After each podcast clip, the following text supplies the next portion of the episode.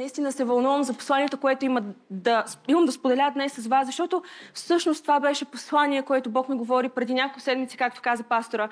И в момента, в който започнах да Общо имах време около месец и нещо, два. И всеки ден идваше по някаква частичка, която се спускаше и се добавяше и продължавах да пиша и да пиша и да пиша и да чета неща. И вярвам, че това послание е ключово, защото завършихме една изумителна поредица. Колко от вас бяхте в поредицата Успех? Изумителна поредица с невероятно слово, което вярвам, че абсолютно е било достатъчно за да ни подготви за успех. Така ли е? Има ли някой, който вярва, че Словото, което е слушал през последните седмици, го е подготвил и го подготвя за успех? Защото аз не съм срещала човек през живота ми, който да не мечтае да постигне успех. Нали, никой не мечтае да постигне провал, така ли е? Не си тук днес, защото си помечтал да постигнеш провал. Дори факта, че си на църква, е благодарение на нещо, което вътре в теб ти е казал, искам да постигна нещо в живота си. Не искам да си губя времето с старите приятели. Не искам да забивам в неща, които доказано ме отдалечават от целите ми. Така ли е? И си тук днес на църква в пробуждане или си пуснал а, телевизията или а, мястото, от което ме гледаш онлайн, защото нещо вътре в теб ти казва, че си призован за успех. Амен. Невероятна поредица. И същевременно сме пред прага на нова такава, за която, честно казано, нямам търпение, защото това е едно от любимите ми послания. Много от тези, които сте нови в пробуждане, не сте слушали първоначалната, оригиналната поредица, а, която беше мечтател, ако не се лъжа. Беше една от първите поредици, която още тогава стана любима и не просто заради словото, което се говореше, а заради плодовете, които тя доведе в моя живот и в живота на толкова много хора. И в този ред на мисли се вълнувам за словото, което ще се освободи, защото вярвам, че ще роди много красиви неща в живота на всеки един от нас. А словото днес е по средата. словото днес е а, след най-изумителната поредица, която сме имали до сега в пробуждане и преди следващата най-изумителна поредица, която някога ще имаме в пробуждане до сега, до, до този момент. И се вълнувам, защото от една страна се свързва с края, от друга страна се свързва много добре с началото. И Бог ни е подготвил слово, което е по средата, точно както най-важните неща се слагат в посредата. Ако вземем пример за бургера, имаш а, горе-долу и по средата. Колко от вас може да съгласите с мен, че средата е най-важна? има значение какво има между долното хлебче и горното хлебче, защото обикновено това, което те засища, е по средата. А, така че молитвата ми за тази проповед е и е била през цялото това време а, и вярвам да бъде това, което Бог ще сподели с нас днес, да бъде тази субстанция, която ще, ни, ще запази Словото от поредицата, която тук що завършихме и ще ни подготви за всичко, което ще се случи в бъдещата поредица. Амен. Така ще бъде тази субстанция. Кажи субстанция. А, и е лято, и е супер горещо, но ще се справим с тази проповед. Субстанция мога. Чрез Бог субстанция, защото говорейки си за успех, и сега, ще говорим за това, защо тази, това послание е толкова важно и вярвам, че е толкова значимо за църквата ни днес. Защото си говорим за успех и вече се съгласихме за това, че всички сме се прицелили на там. Нали? Всички сме се прицелили към нещо, което да може да се обърнем и да кажем, това беше успех в живота ми. Когато стартираш семейство, ти го стартираш с мечтата, че това ще бъде успешно семейство. Нали така? Когато стартираш нов бизнес, ти не го стартираш с надеждата да се провали или да влезеш в фалит. Ти го стартираш винаги с представяш си колко много пари ще изкараш. Как тези пари ще ти купят мечтаната кола, как ще се преместиш на по-голямо място да живееш, как ще се задоволиш във всички тези материални неща. За това започваш работа. И може, ако, ако трябва да го сведем до... Може да даваме пример след пример след пример, всички по някакъв начин, мислено, в сърцата ни, защото започва с сърцата ни, се прицелваме към успех. И някъде по пътя, защото имаме примери на провал, но провалът никога не е цел, но ни се случва така или иначе. Тук ли сте? Може би имаш тази мечта да успееш и въпреки това преживяваш провал, защото колкото и големи мечти да имаш, те не ти гарантират успеха. И тук ще говорим, за седмица след седмица ще говорим за мечти и трябва да разбираме нещо много важно за мечтите. Не е достатъчно да имаш мечта. Тук ли сте пробуждане? Не е достатъчно да бъдеш мечтател. Това е добре и е полезно и ще ти помогне в много области, ще отвори ума ти за всички възможности пред теб, но не е достатъчно. Защото можеш си най-невероятният мечтател на тази земя и пак да претърпиш провал. Провалът е нещо неизбежно, но е нещо, с което можем да се справим чрез Божията помощ и ако имаме правилните средства. И а, защо това послание е толкова важно? Мислих си за това и си мислих какво ако сме стояли в цялото това слово. И аз съм го виждала и в живота на хора, виждала съм го в моя живот, как точно след най-големият пробив, след момента в който Бог те е докоснал на служба, преживял си нещо, нещо се е разчупил в живота ти и си отишъл на следващото ниво, може би сте, сте, сте имали спорове в семейство с съпругата ти, не сте се разбирали. И е било драма след драма след драма. И точно има един ден, в който всичко е както трябва. Тук ли сте? А, тя се събужда в добро настроение, и ти се събуждаш в добро настроение. Прилагате, всъщност прилагате словото от неделя. И ти се държиш добре с нея, и тя се държи добре с теб. И сякаш всичко върви както трябва. И точно след този момент идва следващия ден, кажи следващия ден, който прилича на старото който прилича на това място на провал, което всеки път, колкото повече се връщаш към него, колкото повече си се опитвал и се връщаш към провала, все, по-трудно ти става да повярваш, че ще излезеш оттам. И сте имали този прекрасен ден, след който идва денят, в който се карате за същите неща. Не се разбирате за същите неща и си казваш, добре де, точно си мислих и всъщност най-болезненото нещо с провала е успеха, някъде там по средата. Защото докато преживяваш, докато си преживял този миг на успех, всъщност си повярвал, че е възможно. Може би точно си започна да изкарваш парите и точно не е точната сума, но си на път. И се случва нещо и се връщаш 10 стъпки назад. Тук ли сте пробуждане? И най-гадното нещо в това не е това, че си изгубил парите, а че всъщност точно си почнал да печелиш. Можем да го прилагаме за пример, след пример, след пример. Най-гадното нещо на това да да не си в здравословна физическа форма и да искаш да отслабнеш или да, си, да имаш мечтаната структура, фигура и килограми, не е толкова лошо това, че не си здравословен в момента. По-ковчето е, че помниш момента, имаш снимките и доказателствата за перфектната ти форма. И си казваш какво се случи. Нали ходих на фитнес? Нали си купих най-скъпите добавки? Тук ли сте? Нали инвестирах всички тези пари, времето, усилията? Не бях с децата ми или не бях някъде там, за да изкарам повече пари? Нали направих всичко, което пастора ми каза да направя? Какво се случва пак? Имам снимка от преди, имам снимка сега и не знам дали искам да имам снимка утре.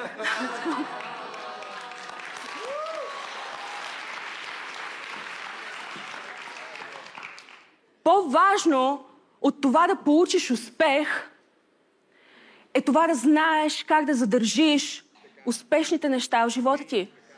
По-важно от това да се научиш как да стартираш семейството ти, да направиш пишна сватба на мечтите ти, по-важно от това ще бъде след 10 години да сте поне толкова щастливи, колкото тогава сте планирали сватбата, и в най-добрия случай да сте 10 или 100 пъти, както ние с пастора сме, по-щастливи, по-влюбени, по-разпалени, отколкото тогава са започнали.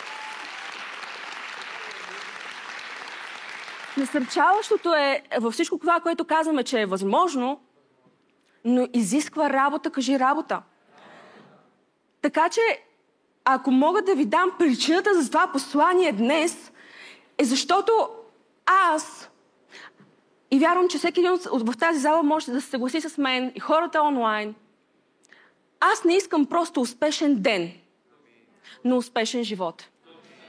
Ние не се протягаме просто за успешен ден за успешен миг, за успешен момент. Нека се протегнем за успешен живот. Нека се протегнем за живот, който става все по-добре. И всеки следващ ден всъщност живееш все повече в мечтите ти.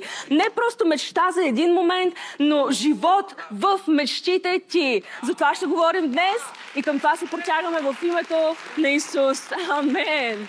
Амен. И за да може да говорим за това, искам да отворим Божието Слово на притчи. Притчи 6 глава.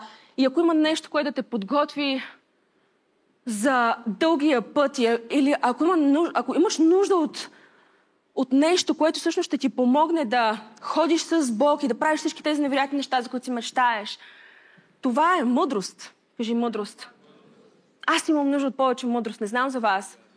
Но нещата, които понякога Бог слага пред нас като цели и влага в сърцата ни мечтата, която Бог е вложил и ще влага в сърцето ти, ще имаш нужда от мъдрост, за да знаеш как да навигираш през нея. Защото мечтата винаги идва във форма, в която е толкова недовършена, има толкова въпросителни. Как ще стане, с кого ще стане, кога да го направя. Има много пасажи от Словото, които ни дават конкретика, но по-голямата част от Словото ни дава принципите. Тук ли сте?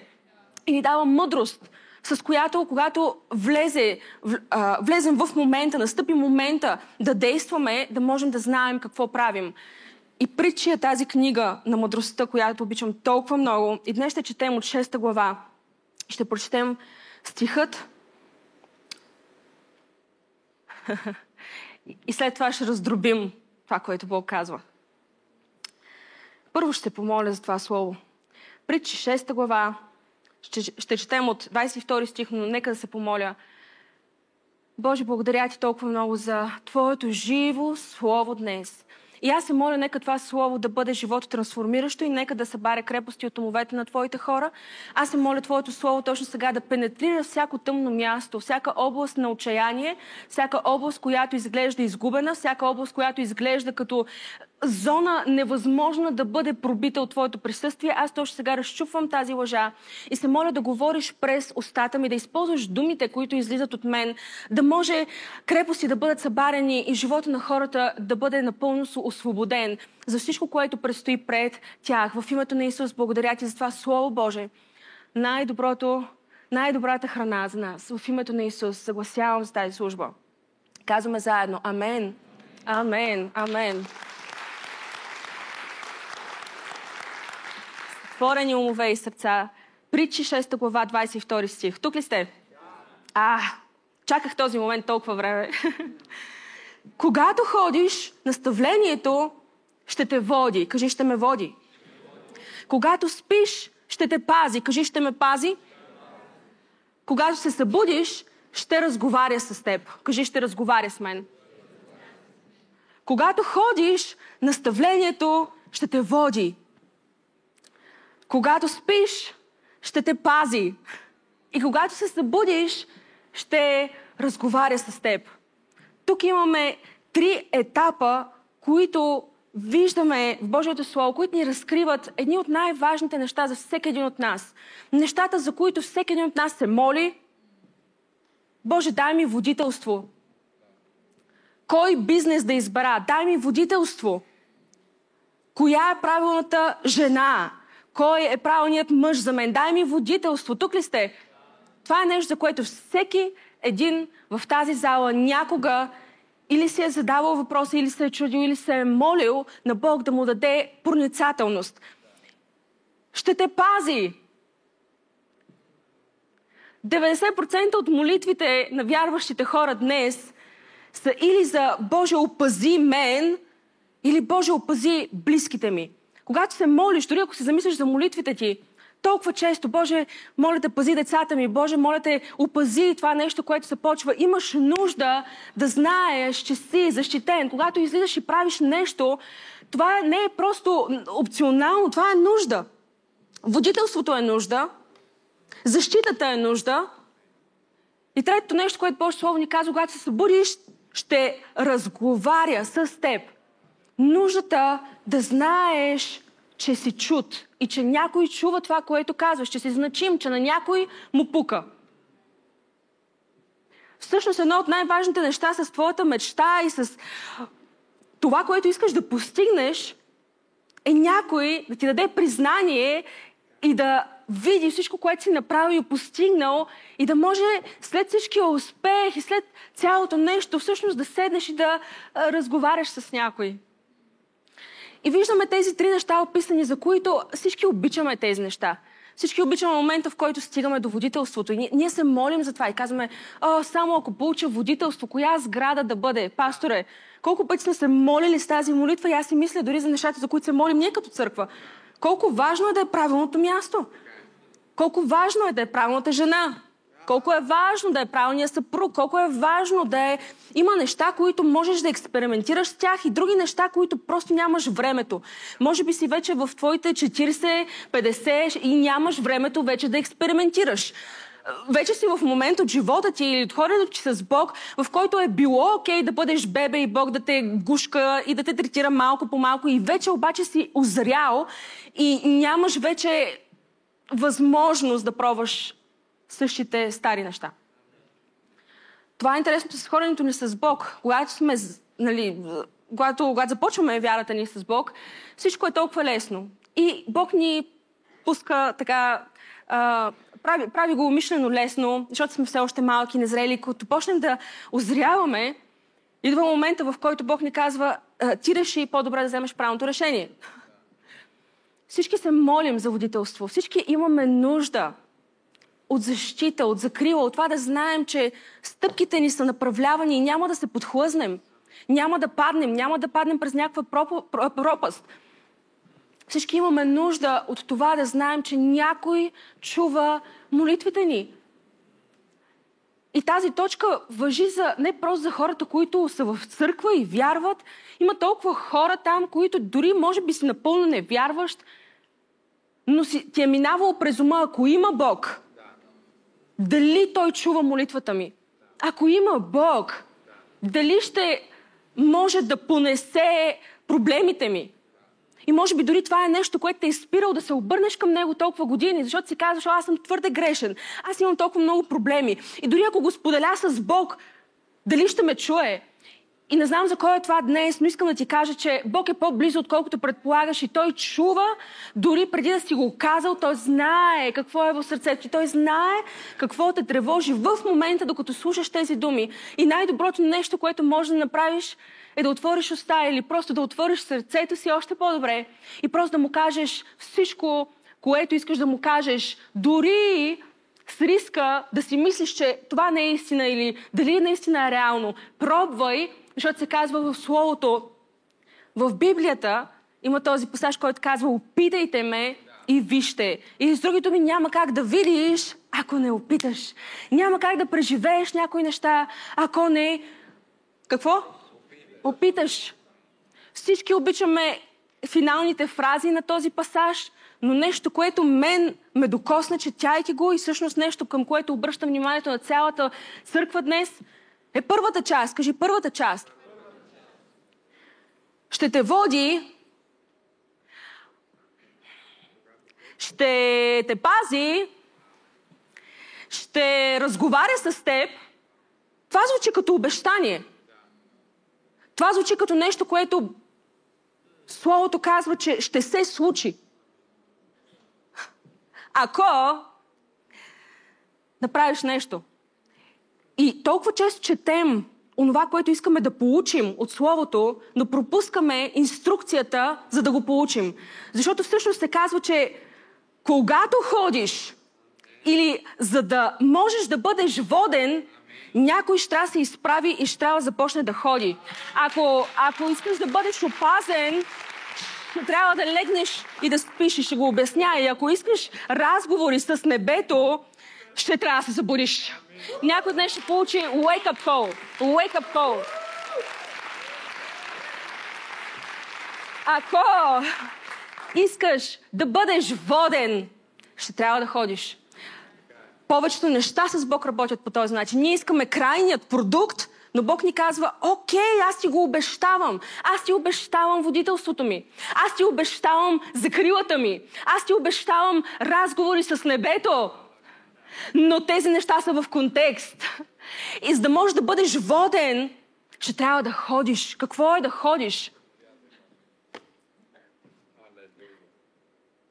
Да ходиш, да си починеш и да продължиш. И заглавието на проповедта ми всъщност днес е именно това. Движи се, спри, направи го пак. Тайната на постоянството. Yes.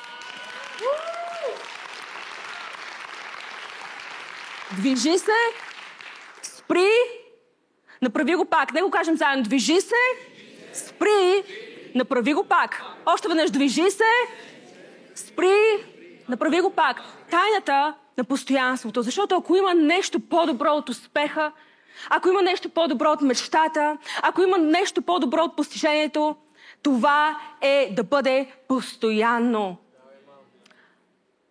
Днес ние си говорим за това как да изградим живота си, как да подготвим места в живота ни, които да бъдат платформа за непрестанното действие на Бог живота ни. Не просто за една неделя, не просто за един момент, не просто за един миг, но за цял живот. Това, което научих с Бог, и ако има нещо, което наистина е революционирало живота ми, е тази истина, че е възможно да ходиш с Бог цял живот. Като дете това беше един от най-големите ми страхове, че нещо ще се случи и както сега съм горе, ще бъда долу и както съм с Бог, един ден мога да не бъда с Бог и толкова много от нас сме го преживявали. Може би ти си днес тук и не си бил толкова дълго време на църква и си обратно в Божия дом след дълго отсъствие. След много крачки назад. Чуеме това, че си тук днес или че ме гледаш онлайн не е случайно, защото Бог иска да ти даде живот в благословение. Аз казвам живот в благословение. Бог не иска да ти даде благословение, Той иска да ти даде живот. Благословен живот. Имаме тези три неща. Когато ходя, когато спя и когато се събудя, и няма да акцентирам толкова на първите две, но само ще ги разгледаме, защото всъщност това, което ме вълнува толкова много в този пасаж, е събуждането, но ще стигнем до там. Това е нещо, което просто ме вълнува толкова много и ме накара да, да си мисля за толкова много неща, но ще стигнем там, няма да се изпреварвам, защото казва, че ако имаме нужда от водителство за нещо, може би в момента си на кръстопът и не знаеш по кой път да поемеш. Има моменти, в които Бог ще сложи знак там някъде и ще ти каже спри. Има моменти, в които Бог ще сложи знак предимство и ще знаеш, че ще трябва да тръгнеш на там. Има моменти, в които си на кръстопът и няма знаци. И тогава това, което ще трябва да направиш, да имаш водителство, е да избереш една от двете посоки. Какво? А ако е грешната? А ако може би е била друга... Нали, кофти, когато имаш два избора, защото е 50-50. Общото е, ако избереш едното, не може да му се зарадваш напълно, защото не си сигурен дали си избрал правилното или дали, не, дали другото не е било правилното. За някои от а, младите хора в църква, а, колко от вас сте го и, и сте в момента, а, имам, нали, и този ме харесва, и онзи ме харесва. И си кажеш, Боже, дай ми знак.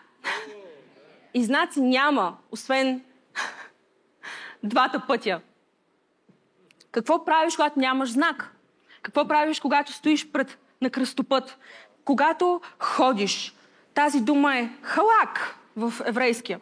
И тази дума ходиш означава нещо много интересно и е обрисувана като нещо много интересно, което искам да хванем днес. Да ходиш през цялото време. Водителството на Бог в живота ти идва само в движение. Някой път ще има знаци, понякога няма да има знаци, но единственият начин да можеш да го чуеш и да го хванеш и да знаеш дали е било правилното или не, е да бъдеш в движение. Да ходиш през цялото време, продължително, в ритъм. Да упражнявам, да следвам напред, да маршируваш, да водиш, да се задвижиш. Повече и повече. Кажи повече и повече. Да тичаш, да бързаш. Когато Словото казва, когато ходиш, ще те води, говори за това.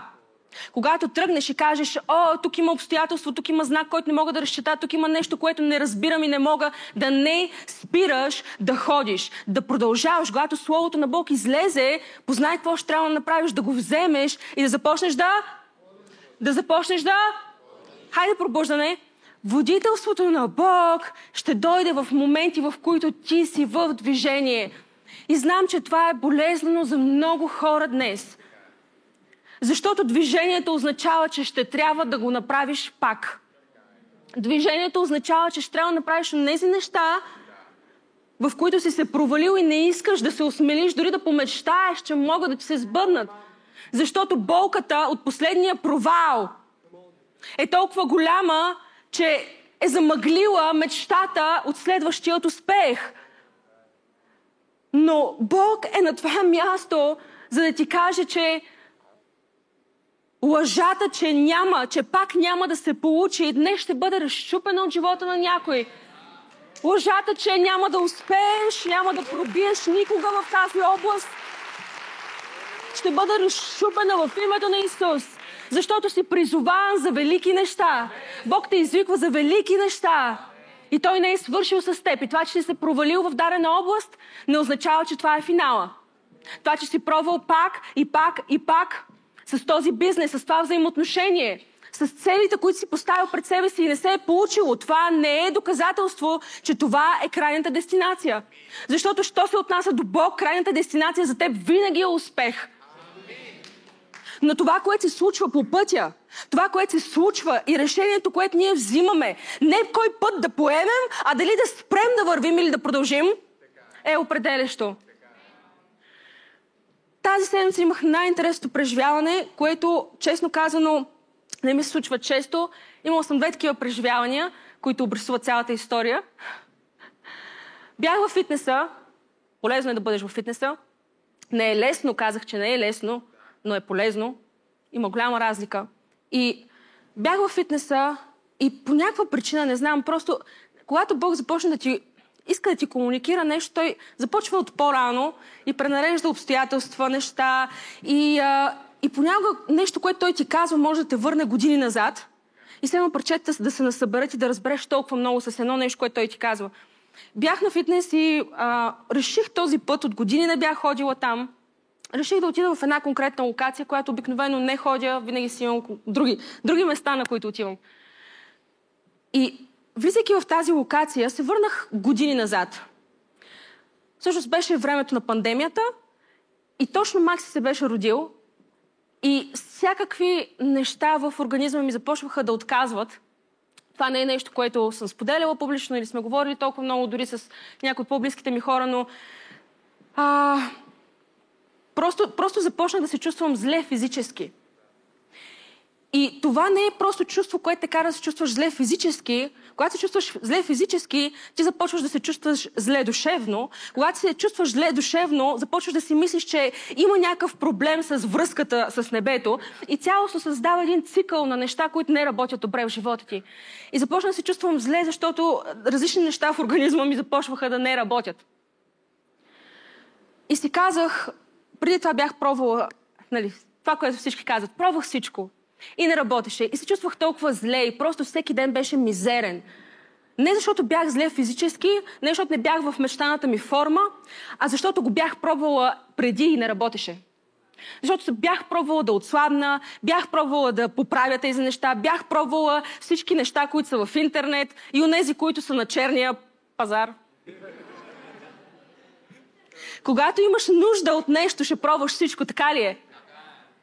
И понякога дори дори онези схеми не работят. Ти си в България и си в държавата на схемите. Но за, но, но, дори, но за теб дори и схемите не работят. просто, просто има тези моменти. И тогава беше точно началото на пандемията и аз си бях обещала. С пастора си бяхме обещали, даже имахме някакви, направихме си някакво завет обещание, казахме сега, тази година ще влезем в заветната ни а, форма. Просто сме в най-добрата форма за децата ни, за служението ни, за да извършим това, което Бог има от нас, защото Той не може да го извърши с болни тела. Трябва ни, трябва сила, трябва ни вижте, всеки има някаква цел, всеки има нещо в живота, което го дърпа назад. Това беше моето. И бях там и си казах, окей, отварям карта, отивам и беше един от първите дни на пандемията. И няма да забравя чувството, точно си решил нещо. Тук ли сте? Ка, обещал си го. Пред Бог, пред мъжа ти и пред всички ангели. И отиваш там, и, и, и, и те ми казаха, няма да забравя, отидох на това място, за което ви разказвам. Отидох там и казах, виж, трябва да, а, искам да стартирам карта. Ако, ако има пандемия, ако затворите, няма значение. Просто ми отворете карта и ще го измислим в последствие, защото тогава затваряха фитнесите, не се знаеше дали можеш да ходиш, дали не може, още нищо не се знаеше тогава. И аз казах, не ме интересува. Повече ме е страх от огледалото, отколкото от този вирус. Отивам и просто ще... Мисълта да се погледна в огледалото ме ужасяваше повече от а, вируса, който върлуваше наоколо. И вижте, не казвам, че това е правилно. Не казвам, че да не можеш да се гледаш в огледалото е правилно. Не казвам всичко това, но казвам, че всеки се бори с страхове. И аз не се различавам по нищо от вас, освен чрез изборите, които вземам. И бях там и платих картата, годишна карта. А, и влязох и няма забравя първата ми тренировка. Първата тренировка и бях единствената, защото всички бяха оплашени. Халелуя! Най-хубавото нещо, по-хубаво от фитнес е празен фитнес. Бях сама и нямах представа как се използват уредите. Нали, когато, не, когато си новак и не знаеш какво правиш в фитнеса, просто отиваш кардиозоната. So, може да разбереш хората в фитнеса, кол, от колко време ходите, дали, дали са сериозни, от това дали стоят в кардиозоната или в... Да, аз бях в кардиозоната. Доста време. Интересно е как има неща в живота ни, които показват докъде сме стигнали в живота. Стоиш ли в кардиозоната повече, отколкото трябва? Бог днес ще изкара и ще те вкара в място, в което да можеш да започнеш да вдигаш тежести. Време е да вдигаш тежести. Време е а, да почнеш да ги работиш тези мускули. Аз бях в кардиозоната. И си спомням, трябваше да правя, мисля, беше направих някакви упражнения. Дори, не искам да си спомня какво съм правила. Просто трябваше да е нещо, за да не стоя и да бездействам. Почнах да правя упражненията и ми ще стигна до коремните преси. Като цяло коремните преси са нещо, което винаги най-много ме е ужасявало и до ден днешен са една от най-трудните области. Но този ден, искам да ви кажа, този ден, с всичките килограми, които исках да сваля, с всичките... И не е просто физическото състояние, а състоянието на провал, с което започваш да правиш това – и тази преса не беше толкова трудна да бъде направена, защото имах повече килограми, отколкото беше нужно, ми бяха нужни. Беше тежка, защото тежестта от това, че съм пробвала и не съм успяла, тежеше много. И сега си казах, аз съм тук, платих тази сума и какво ако пак не стане? И правих, и, и не можах да ги направя. Не можах да ги направя. Беше толкова мъчително. И се разплаках. В този момент нямаше никой. Разплаках се и плаках и лежах там и ревях, защото ме беше яд. Беше ме яд, че не съм там, където искам да съм. И не просто, че не съм там, където искам да съм. Аз се чувствам като, че нямам капка сила да поема по пътя, за който си мечтая. И всички тези въпроси, които изникват в твоята глава, когато се опиташ да направиш нещо и усещаш, че силата ти е малко, Бог ти е говорил за нещо и, и ти е дал някаква мечта и сега ти си там и си толкова далеч от нея и си казваш дали някога изобщо ще стигна там, където Бог ме иска. И стоях там и си казах, Господи, това изглежда толкова трудно. Това изглежда толкова трудно. И изглеждаше като провал, защото след като свърши тренировката, се чувствах като че нищо не съм направила. Някои от тези неща, които тези малки начала, чувстваш се като че нищо не си направил. И се чувствах зле, зле, зле, зле. Защото сякаш усилието беше твърде малко, сякаш не бях свършила нужната работа, сякаш никога нямаш да успея. Съкръщавам историята тази седмица. Това беше преди три години някъде. Преди три години. Историята е следната. Беше трудно, обаче реших да ходя. Беше ми гадно, обаче не спрях да ходя. И всъщност това беше началото, което изглеждаше незначително, изглеждаше като че нищо не беше свършено, но не беше коремната преса, която трябваше да направя. а беше това влизане в фитнеса, което трябваше да се случи, за да може три години по-късно да не съм спряла да ходя и всички тези здравословни проблеми, неща, за които съм се молила, Бог наистина да ги махне от мен, да, но да остана в здравословната форма, за която си мечтая.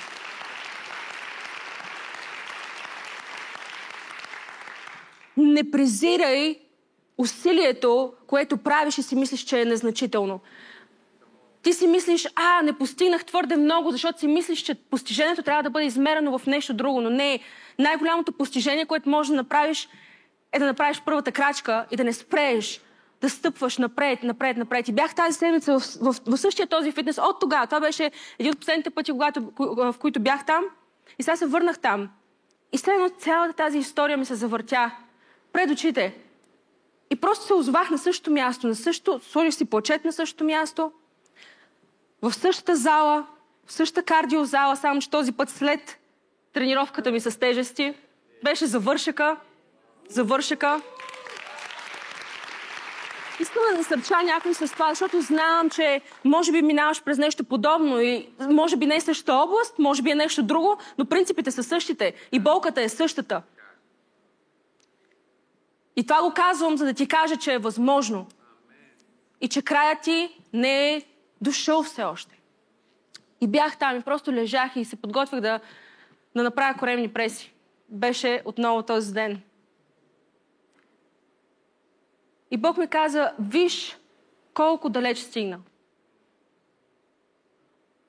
Все още ли не ми вярваш, че ако тръгнеш с мен и не спираш, аз ще ти дам сила да стигнеш до дестинацията, за която мечтаеш.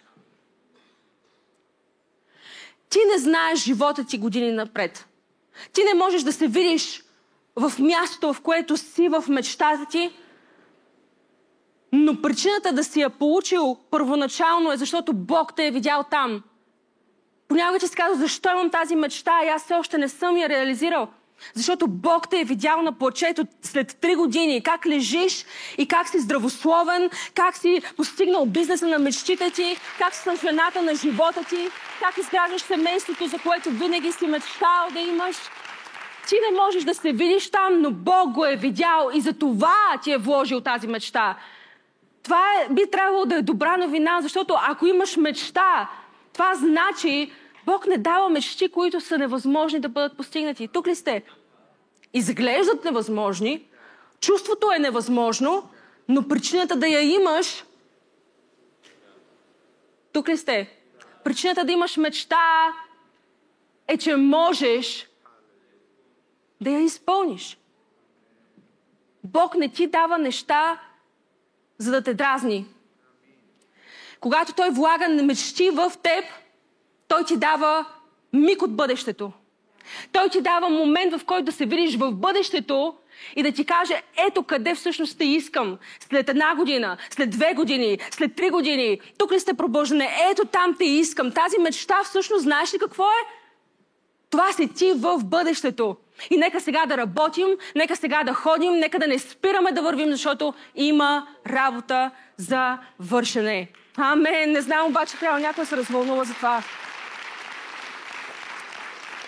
Има работа за вършене, но това не спира до ходене, защото колкото и да си добър, колкото и да си, добре, да си физически здравословен и фит, не можеш просто да ходиш без да спреш.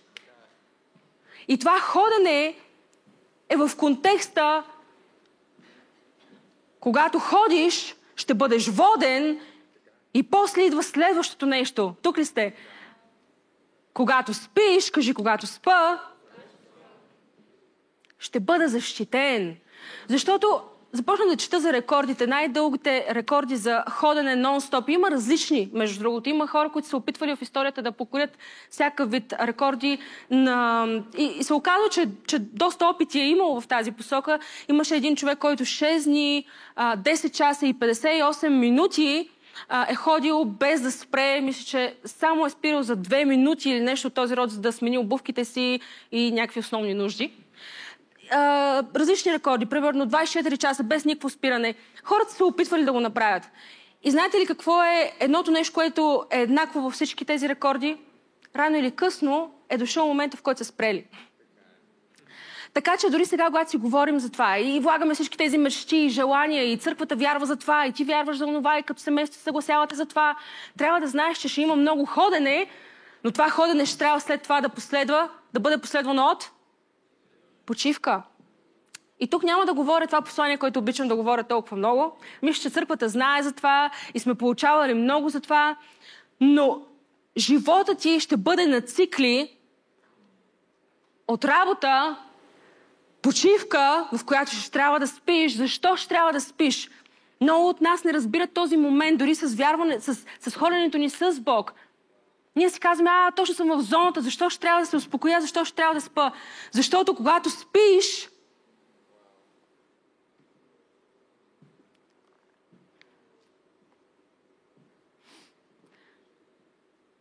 си всъщност защитен. Или с други думи, ако искаме да подсигурим, че ходенето ни е защитено, ако искаме да подсигурим, че живота ни е под божествена протекция, ще трябва освен да се научим как да бачкаме здраво и да тичаме силно и да не се уморяваме и да ходим и да не спираме, ще трябва да се научим как области на живота ни да кажем, татко, това е на теб. Сега ти го предавам, сега ще легна и ще спа, защото докато спа, аз всъщност слагам упованието си в теб. Почивката, скъпи хора, е онова нещо, което декларира, че аз вярвам в мен и в това, което мога да постигна, но сега е момента, в който вярвам в Бог, който работи за мен, дори докато аз почивам. Не знам за кой е това, но искам да ти пророкувам, че Бог работи за теб и ще работи за теб, дори докато спиш тази вечер. Дори докато легнеш и почиваш, Той не спира да работи за теб. И това, което трябва да се научим да правим повече като вярващи, е да се научим как да изградим живота си на цикли от много работа и добра почивка. Почивката, нека ви дам няколко думи, да легнеш, да отихнеш, да се накараш да легнеш, да вземеш почивка, да останеш.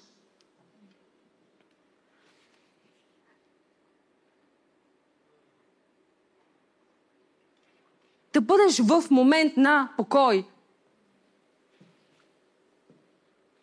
Обичам почивката, защото тя декларира пред небето и пред нас, че Бог е на наша страна. Дори когато не правим нещо, Бог е на наша страна.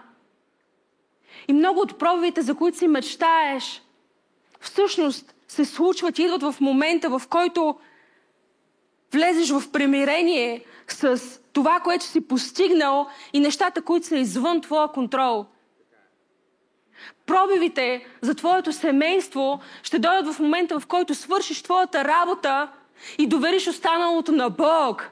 Може би си направила и си казала правилните неща, може би се държала по най-добрия начин, познай какво остава след като си направила всички правилни неща. Остава това Божията ръка да, бъде, да се намеси и да докосне това взаимоотношение. И Божията ръка не може да се намеси и да докосне това взаимоотношение, докато твоята ръка е там. Когато си работил, когато си се трудил, когато си направил всички нужни неща, за да изградиш бизнеса на мечтите, ти остава едно важно нещо, което не трябва да забравиш.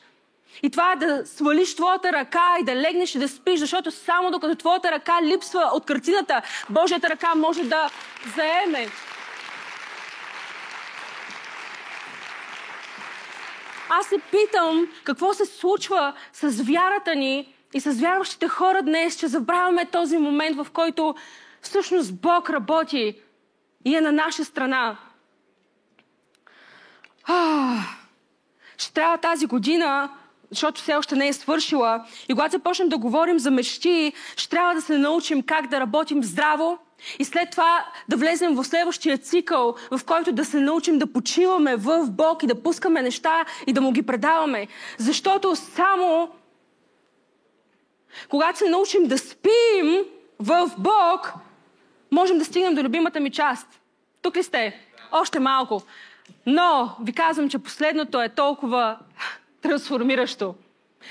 ако не се научим да спим, не може да влезем в следващата част. Любимата ми част. Когато се събудиш. И това събуждане. А, искам да... Не, не знам как да го обрисувам. Събуждането, момента на събуждане е нещо, което винаги ме впечатлява и съм си размишлявала много за това. Защото докато ходиш си в съзнание, за да легнеш, ти правиш съзнателно действие и лягаш и спиш. Но какво се случва? Какво се случва там, когато ти не си в съзнание и се събуждаш? Какво е това, което те кара да се събудиш? Защото ако, ако хоренето е важно и спането е важно, трябва да ви кажа нещо. Това да станеш и да имаш още един ден е най-важното. Всъщност това, което е важно за мечтата ти и за успеха ти, не е просто ходенето и работата, която имаш да избачкаш, за да го направиш. И не е просто почивката и нещата, които трябва да предадеш на Бог и да му се довериш с тях.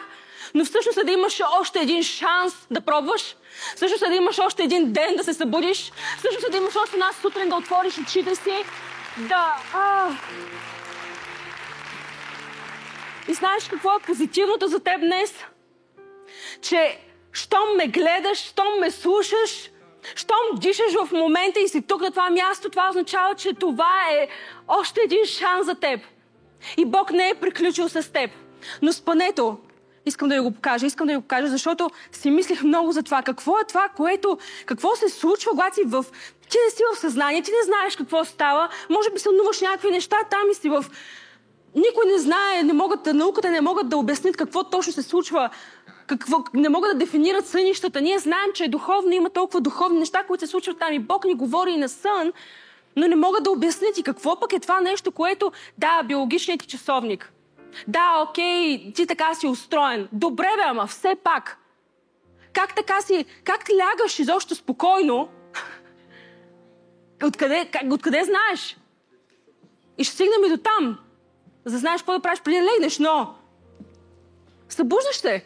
Има, и си мисля за това, има два начина да се събудиш. Един е да се събудиш просто, защото си неспан. И това е хубав момент. Или си на почивка, или си бил в някакъв хубав етап на живота ти. И просто се събуждаш на спан. Обаче колко от вас може да съгласите с мен, че не се събуждаме така по принцип? Повечето пъти, за да се събудиш, какво правиш? Имаш нужда от аларма. И в повечето случаи нямаш нужда от една аларма. Имаш нужда от пет аларми. И когато петте аларми не работят, си слагаш 10 аларми. И...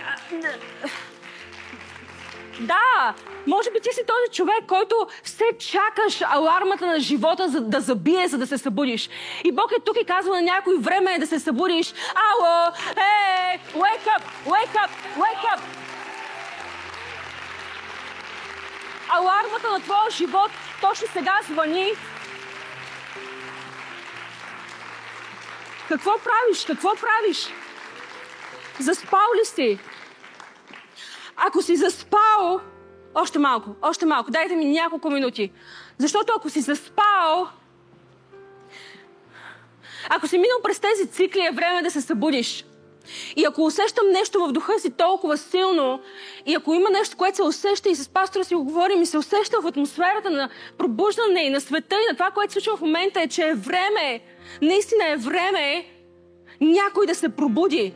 Време е света да се пробуди. Време е да се събудим за реалността и за нещата, които се случват. И нека да ви кажа какво е това пробуждане, какво е думата, когато казва, когато се събудиш, ще разговаря с теб. Искаш Бог да разговаря с теб? Искате да имате разговори? Искате, искаш небето да общува с теб?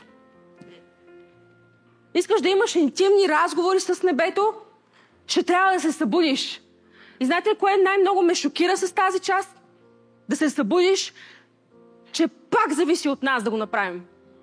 По някакъв начин, когато се събудиш, чакай ме Боже, как така? Когато се събудиш, ти ще трябва да се събудиш. Ти ще трябва да се събудиш. Някой ще трябва да ме събуди. Не словото казва, ти ще трябва да се събудиш. Дали не е време да се събудиш за някои неща? Дали не е време да се събудиш за реалността, в която се намираш? Толкова много от нас се самозаблуждаваме и си казваме, не съм толкова зле. А, може би не съм а, толкова, не съм в толкова зле физическа форма, колкото а, другия човек до мен. И се сравняваш и сравнението те вкарва в дълбок сън, защото не можеш да видиш реалността. Но днес Бог иска да събуди хора и да отвори очите им за реалността, защото алармата на някой бие днес. Може би дори си тук на църква днес, защото алармата в живота ти е била. И може би винаги си от хората, които чакаш нещо лошо да се случи, за да се събудиш. Може би си от хората, които чакат кризата да дойде, за да осъзнаеш къде се намираш и какво си направил. И в духа ми стоеше толкова много за... Може би ще го направим на втората служба, защото времето ни свършва. Но стоеше в духът ми толкова много за хора, които... Може би си тук днес или ме гледаш онлайн и сте и е като битка с определени зависимости, с определени пороци, с нещо, което си пробвал пак и пак и пак. И чакаш момента да стане много зле, за да се събудиш. И Бог днес ти казва, когато обстоятелството дойде, не дей да ми се дразниш. Не дей да ми се ядосваш. Защо го допусна Боже? Защо това ми се случи? Защо той ме заряза? Защо всичко това ми се случва? Защото може би това е алармата на Бог в твоя живот, която ти казва време е да се събудиш. Време е да видиш света около теб и да видиш всички възможности, които са пред теб. Събужда, да се събудиш в този контекст е куц. Кажи куц. Това е еврейската дума. Куц. Означава внезапно, неочаквано. Нещо, което идва изведнъж и не е приятно. Събуждането винаги има елемента на дискомфорт. Трябва да станеш от удобното легло. Трябва да се измъкнеш от топлите завивки. Некомфортно е, защото до сега си спал и нищо не е зависило от теб. Но всеки път, когато имаш нещо, което предаваш на Бог и му се доверяваш, идва следващият момент, в който Бог ти казва, окей, ти ми вярваш, но нека да влезем в този цикъл отново. Време е да се събудиш, защото започваме от начало. Движи се, спи, направи го пак, защото това, което всъщност ни гарантира трайният успех, не е това да пробваме веднъж, а да го направим пак. Да се събудиш внезапно, да се събудиш изведнъж и някой, някой може би ти си тук днес, защото нещо се е случило. Не дай да обвиняваш Бог за нещата, които ти се случили. Осъзнай, че може би това е било момента. Това е било нещо, от което си се нуждаел. За да получиш думи на живот. За да получиш това, от което имаш нужда. И нещо, което когато започнах да изследвам тази дума, толкова много ме докосна. Същата дума, куц, еврейски, която означава внезапно, с някакъв дискомфорт, нещо неочаквано, нещо, което се случва, всъщност се използва, идентично е. Когато използва тази дума, когато се събудиш, всъщност се използва за... Искам да го преведа по най-добрия начин на български. Използва се за това, че е жетвено време и че е време да влезеш в сезона на жетва, който всъщност е лято. Същата дума, която се използва, за да се, когато се събудиш, той ще разговаря с теб. Мъдростта, Бог, принципите на Неговото Слово ще разговарят с теб и ще ти дадат думи на живот. Когато се събудиш, всъщност говоря за това, че събуждането означава и символизира време на жетва. Бог винаги те събужда за жетва. Ако се чувстваш като че алармата бие и дори си не, още си не и неща се случват и не знаеш какво става и е внезапно има някакъв дискомфорт, алармата бие, защото е време за жетва. Нещо се случва в живота ти и може би дори изглежда като сътресение. Това е защото Бог очаква жетва от теб. И може би се чувстваш като че е неподходящият сезон за теб, но алармата на Бог винаги бие по време на жетва. Време е някой да влезе в сезон на жетва. Време е да пристъпиш от момента, в който може би си работил, може би си почивал, сега е време да станеш и да го направиш пак. Може би си го пробвал и не си успял, сега е време да го пробваш пак. Може би си положил това усилие и не се е получил както си си мечтал, сега е време да го пробваш пак. Защото има жетва, която те чака. Има жетва, която те чака. И понеже заглавието ми е Движи се, спри, направи го пак тайната на постоянството. Няма как да не ви кажа тайната на постоянството. Говорим си за това, че всъщност е по-важно да не просто да направиш нещо, а да бъдеш постоянен. И всъщност това, за което си говорим днес, е, че ще се изисква постоянство – за мечтите, които Бог ще ни даде. Ще изисква не да дойдеш веднъж на църква, но да дойдеш пак и пак и пак и пак. Ще изисква не просто веднъж да се събереш с правилните хора, ще се изисква да го направиш пак и пак и пак. Няма да се изисква просто веднъж да й подариш рози, повярвай ми, ще изисква да го направиш пак и пак и пак. Нещата, които, за които си мечтаем, изискват от нас да ги правим през цялото време. И целта не би следвало да бъде крайния резултат. Целта ни би следвало да бъде пътешествието, към което ходим, през което минаваме. Всъщност пътешествието е по-важно от крайната дестинация. Защото в пътешествието понякога, докато се движим, докато не спираме да ходим, осъзнаваме, че може би трябва да променя нещо в характера ми. Може би има нещо, което трябва да дооформя. Може би има нещо, което трябва да доизградя в пътешествието. Бог ни навигира и ни помага да стигнем не просто до нашата крайна дестинация, не просто до тези неща, за които ние си мечтаем, но за тези неща, за които Той си мечтае за нас.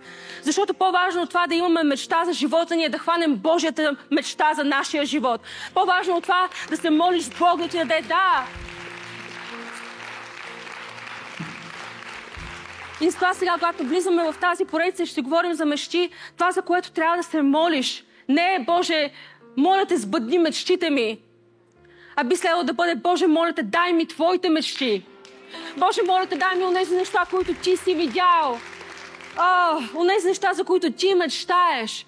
Защото само мечтите от Бог ти дават визия към бъдещето. Не твоите мечти, не онези неща, които ти си казал, а това ще го свърша с моята сила. Отиди и пробвай. Хайде, давай, с твоята сила, пробвай го направи. Не, мечтата, която Бог ще ти даде. И за да можеш да я имаш, ще трябва постоянство. Няма да ти е достатъчна една поредица на пастор Максим. Няма да ти е достатъчна една книга, която да прочетеш. Ще има нужда така да изградиш живота ти, че всеки ден да имаш моменти, в които се движиш. Всеки ден да имаш моменти, в които лягаш и предаваш нещата на Бог. И всеки ден да имаш възможност да го направиш пак, да го пробваш пак. Колко пъти да го пробвам, докато не заработи. Колкото пъти да го питам. А, докато не пробия. Колко пъти колко пъти? Не знам, твоето е различно от моето. Не дей да следваш модела на някой друг човек. Вземи принципите, вземи ценностите, вземи истината и го приложи за твоя живот и за тези неща, които Бог ти дава. Тайната на постоянството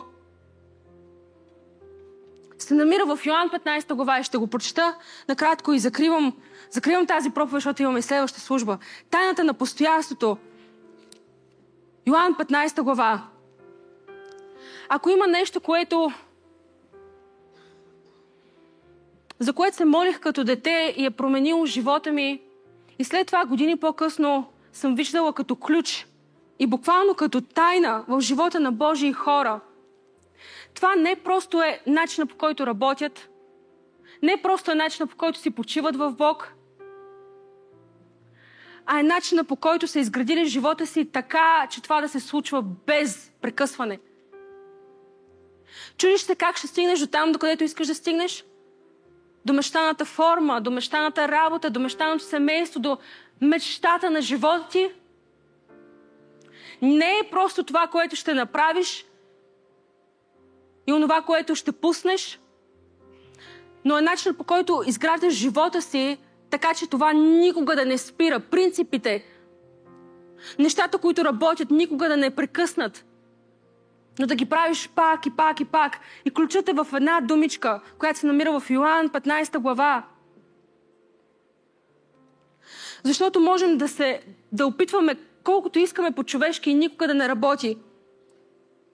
Но това, за което говорим днес, отнема много повече от човешко усилие. Защото това, за което си говорим днес, преди всичко останало, ще, ще ти коства твоето предаване. Йоан 15 глава. Исус каза тези думи към учениците си. Искаше да ги научи на нещо, защото скоро той вече нямаше да е с тях.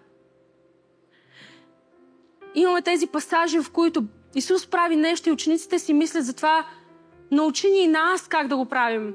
Какво ако един ден те няма? И те осъзнаваха това, че имаше нещо, което вътре е в тях. Те усещаха, че може би Исус няма да е с нас винаги, за да изцелява болните ни хора. Може би ще трябва ние да го направим. Какво е обаче това нещо, което ще ни даде сила? Може би Исус няма да е винаги с нас, за да умножава хляба и рибите. Може би идва ден, в който ще трябва сами да се научим как да го правим. И църквата не е място, което да ти дава отговорите на всички въпроси. Тук ли сте? Ако идваш на църква, защото си мислиш, че църквата ще даде отговори и просто ще срещнеш някой, той ще ти каже точно какво да направиш, грешка си. Да, може би ще получиш много съвети, може би ще получиш помощ. Но църквата, преди всичко, преди всичко друго, е място, което се предполага да култивира атмосфера, в която да растеш здравословно.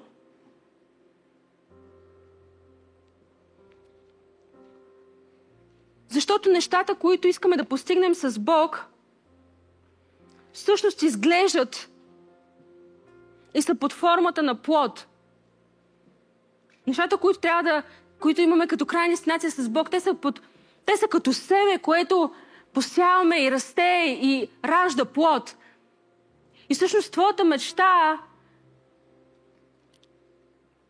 и онова, за което мечтаеш, искаш да постигнеш, не е просто тя е семе, тя е нещо, което посаждаш, поливаш, обгрижваш и след това дава плод. И ето го Исус и казва, пребъдвайте в мен и аз във вас.